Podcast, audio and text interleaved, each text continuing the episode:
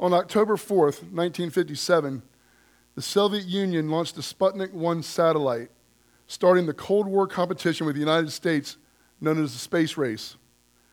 In response to the Sputnik launch, the President of the United States, Dwight D. Eisenhower, decided to create a new civilian agency called NASA, which would be responsible for the overall direction of the American space program.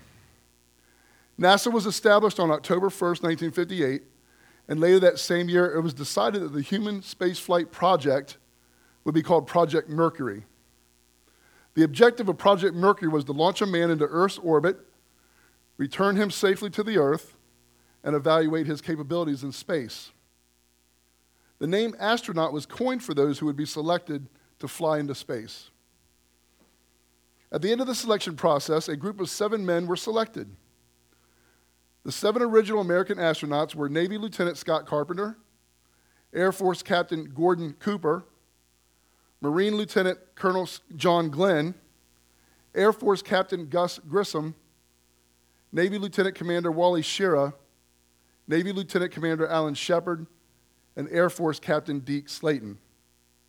They were called the Mercury Seven and created a new profession in the United States and established the image of the American astronaut for decades to come. The 1983 movie, The Right Stuff, followed the Navy, Marine, and Air Force test pilots who were involved in aeronautical research at Edwards Air Force Base in California, as well as these Mercury 7. The movie begins in 1947 with civilian and military test pilots, such as Chuck Yeager, flight testing high speed aircraft.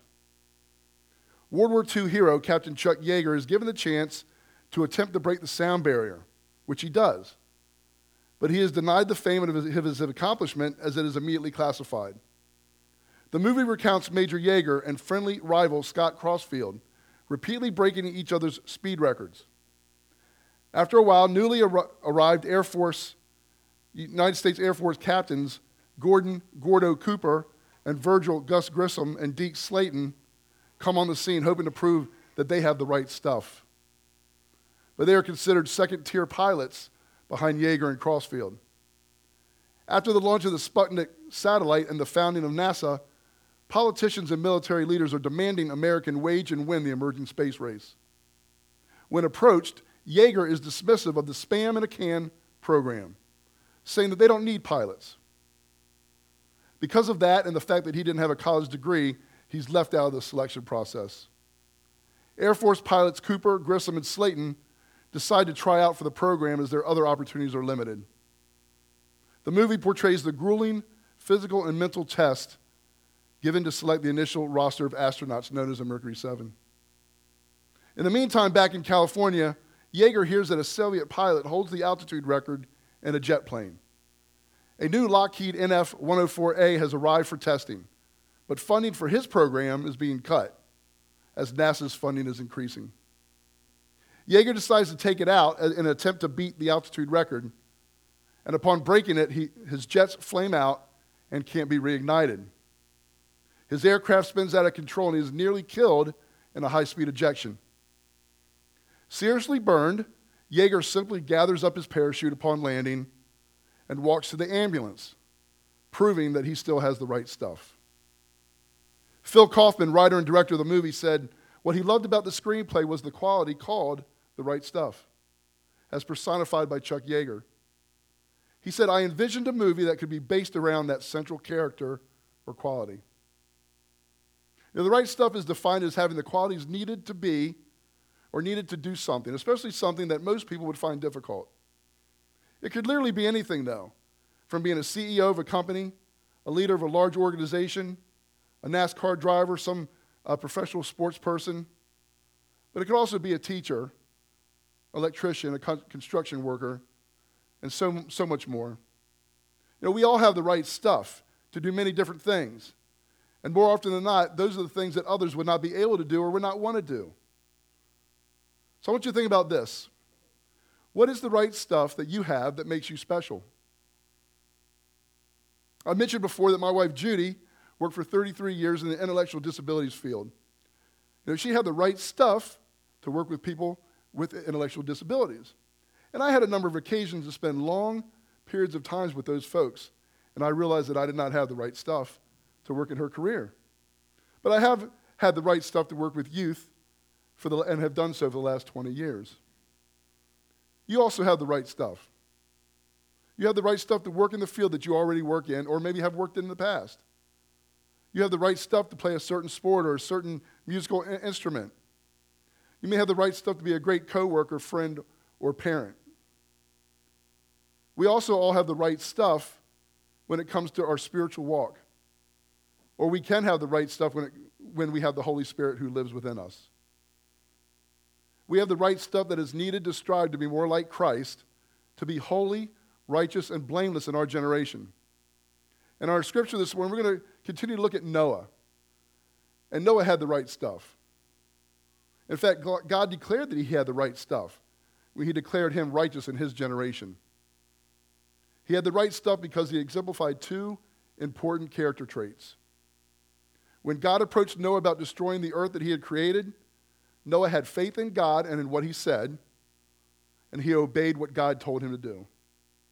Which brings us to our big idea this morning which is God declares those righteous who are faithful and obedient to him. This is how we will know that God declares us righteous in our generation. If we have the right stuff, if we live holy lives, we will be faithful and obedient to God and his word, and he will declare us righteous. Before we look at how Noah exemplified these two traits, let's bow our heads for a word of prayer. Dear Heavenly Father, we come humbly before you and your Son, Jesus Christ, this morning in praise and honor and worship of your glories. We ask that you would fill us with your Holy Spirit as we open your word. Give us discernment, give us insight, give us the truths of your word uh, so that we can hide them in your heart, in our hearts, and share them with those that we come in contact with this week. In Jesus' name, amen. So there are two points this morning faith and obedience. The first point is, found, is faith, and it's found in Genesis 7 1 through 4. This is what God's word says. The Lord then said to Noah, Go into the ark, you and your whole family, because I have found you righteous in this generation. Take with you seven pairs of every clean, kind of clean animal, a male and its mate, and one pair of every kind of unclean animal, a male and its mate, and also seven pairs of every kind of bird, male and female to keep their various kinds alive throughout the earth. Seven days from now, I will send rain on the earth for 40 days and 40 nights, and I will wipe from the face of the earth every living creature I have made. You know, this is where the rubber meets the road for Noah. In last week's message, God gave Noah instructions on building the ark. He gave him very specific dimensions and gave him instructions on the animals that were to be in the ark, the people that were to be in the ark, and even the food that was taken to be taken on the ark to sustain them while they were on the ark. Now that the ark has been built, God tells him time is, the time is at hand. He has to take his family and go into the ark because the flood is about to start. Noah had been found righteous in his generation, and the salvation of his family and of future humanity is specifically attributed to his righteous character.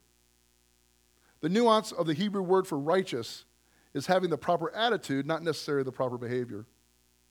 Noah walked with God. He had the right attitude toward God, and he had faith in God. He took God at his word when he said he was going to send a flood to destroy the earth, and that he wanted Noah to build this ark.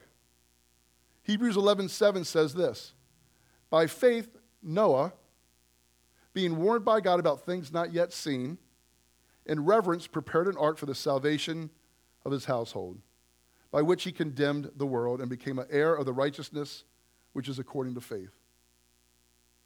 Gibson says real faith is about hearing God's voice through the din of unbelief and staking one's life on what one hears. But we need to remember that the account of the flood is first and foremost about the grace of God before it is about the faith of Noah. The righteousness of Noah was not on his own merit, but it was God's gift to him in response to his personal faith. It fulfilled the purposes of God to call Noah out of the world so that the world might be saved. He was the first person with whom God made a covenant. The flood account is completely God centered and not man centered. And we see God's careful, deliberate provision as the time of the flood approaches.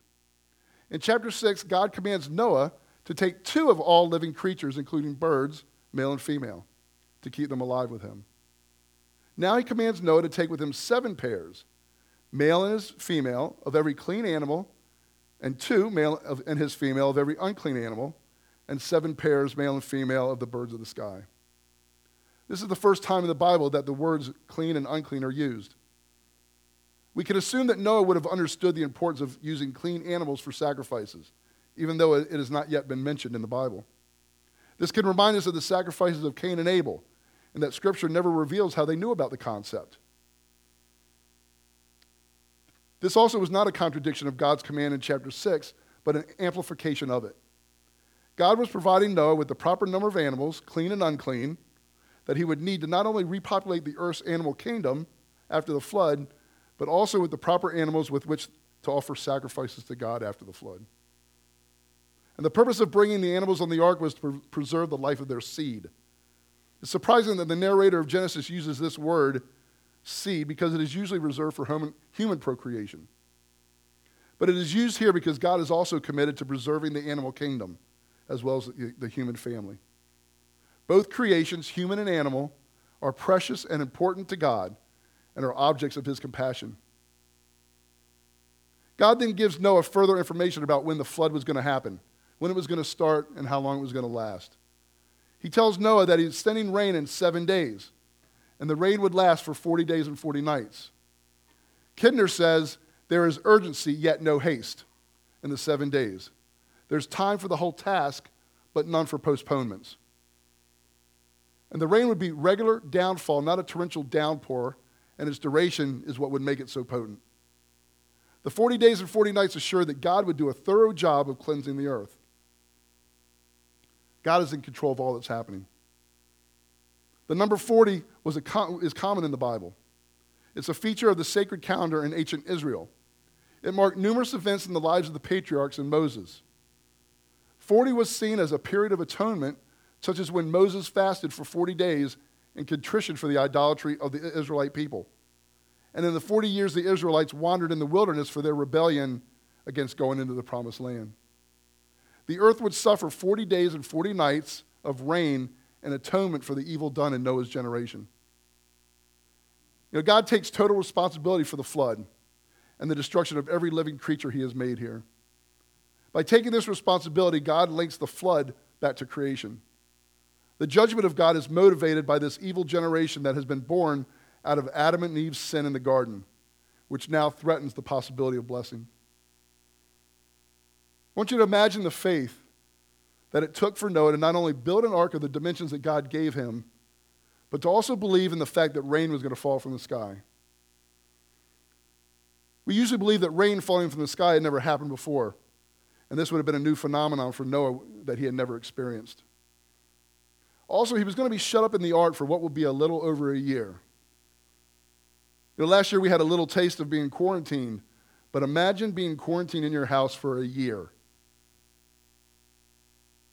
Noah had to have faith that at some point God would stop the rain and that he would be able to get out of the ark and continue to live his life.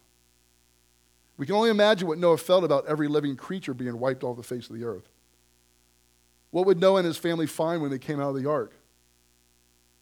He had to have a strong faith in God to, to protect, provide, and sustain him and his family, not only in the ark, but outside the ark once the floodwaters subsided. Think about how our faith gets strengthened.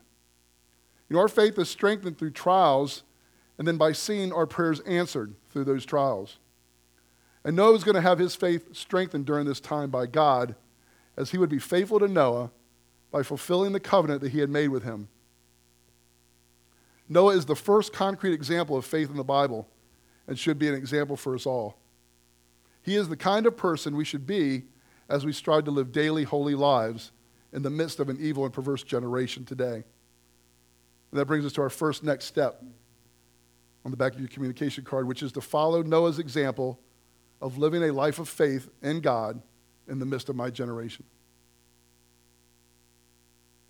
Our second point this morning is obedience and that is found in verses 5 to 10.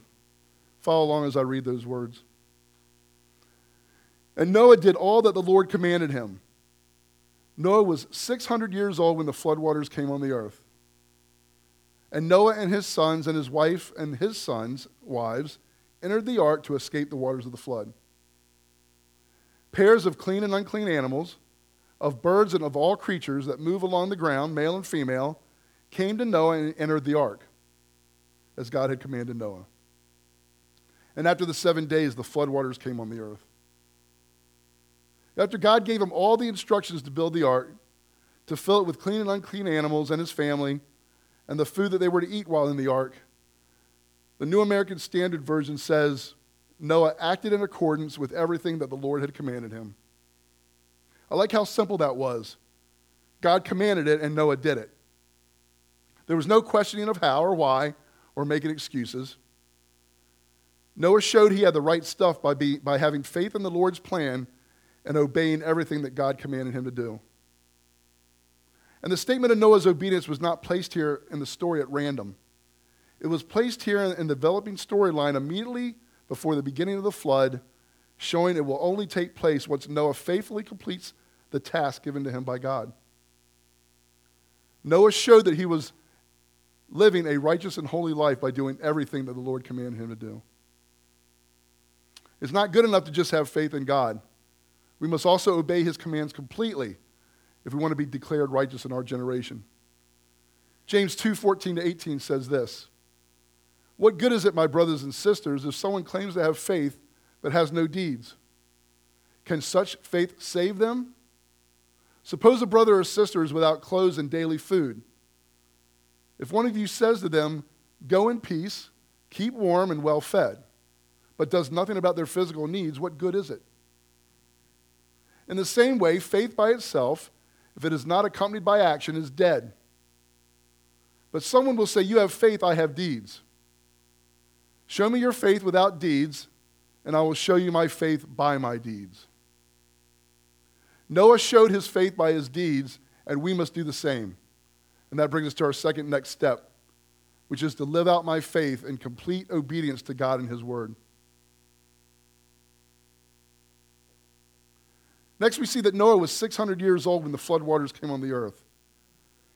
If you, if you remember, he was 500 years old when he became the father of Shem, Ham, and Japheth. So it's been 100 years or so since their birth. This is one of only two events in primeval history that are actually dated, with the other being creation. Verses 7 and 9 are the proof of Noah's obedience mentioned in verse 5 and the fulfillment of, the, of verses 2 and 3. God commanded Noah to take his family and the clean and unclean animals into the ark, and he does it. I have to assume that back in verses 2 and 3, Noah had no idea how he was going to get all the animals to come to him to the ark. But by the power and authority of Almighty God, the animals do come and they enter the ark. Noah didn't have to worry because God had it all under control. And just as God said, after seven days the floodwaters came on the earth. Everything God said would happen has happened. And the rain falls precisely on the day that God had forewarned a week earlier. The entire account of the flood, the fullness of its description, gives it weight and solemnity and proves that it was a literal historical event. Noah was faithful and obedient to God, and we see God's truthfulness and sovereignty as it plays out exactly as, it, as he said it would. God declared Noah righteous because of his faithfulness to God and by being obedient to everything God had commanded him to do. I take my conclusion from the Briscoe commentary. There are few better people in the Bible that we should model our lives after than Noah. He is a supreme example of faith, obedience, and holiness. Think about the ways that he exemplified these traits. One, how he responded to revelation from God. Out of the blue, he is told about a cataclysmic flood and he believed God.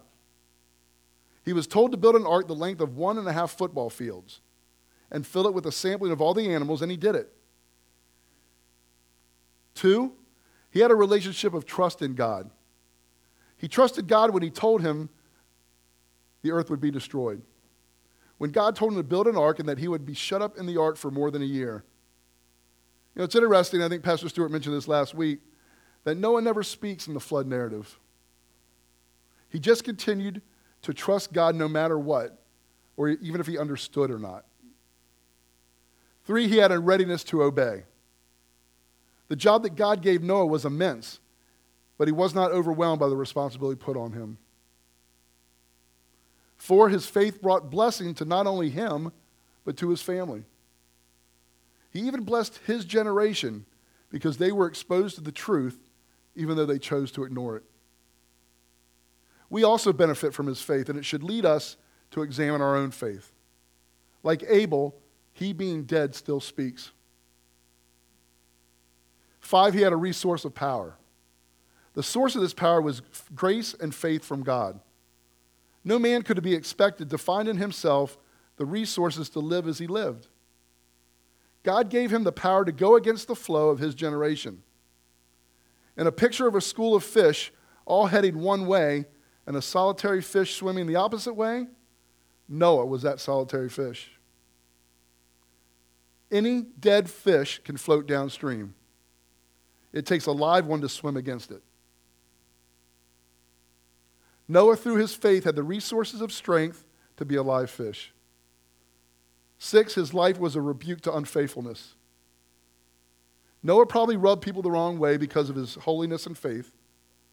2 Corinthians 2:15 and 16 tells us, it is impossible to please God without displeasing those who are opposed to him. Jesus showed that the same seed scattered on different ground will produce entirely different results. Not because the seed alters the soil, but because the seed reveals what kind of soil it has landed on. Our testimony can be convicting. We don't get to decide how others will respond to us, but we can decide how we will respond to the godliness and holiness of others. And finally, Noah is a reminder to the faithful. In Matthew 24 38, it says that in Noah's day, the people were getting on with their lives and ignoring Noah and his building and preaching. Then, then just as quickly it was over, and God's judgment fell on them. Jesus warns his disciples that the coming of the Son of God will be the same way. We need to be ready for the Lord to return at any time. Noah's faithfulness and obedience are powerful reminders to us to look for the glorious appearing of Jesus. Noah still has something to say to us today when we are tempted to settle into our comfortable lives just like the unbelieving that we live among. I challenge us all to be people of God who have the right, who have the right stuff, who don't live the comfortable lives of the world, but who strive to live a life of holiness exemplified by faith in God and obedience to Him and His Word. As the praise team comes to lead us in a final song this morning, let's bow our heads for a word of prayer.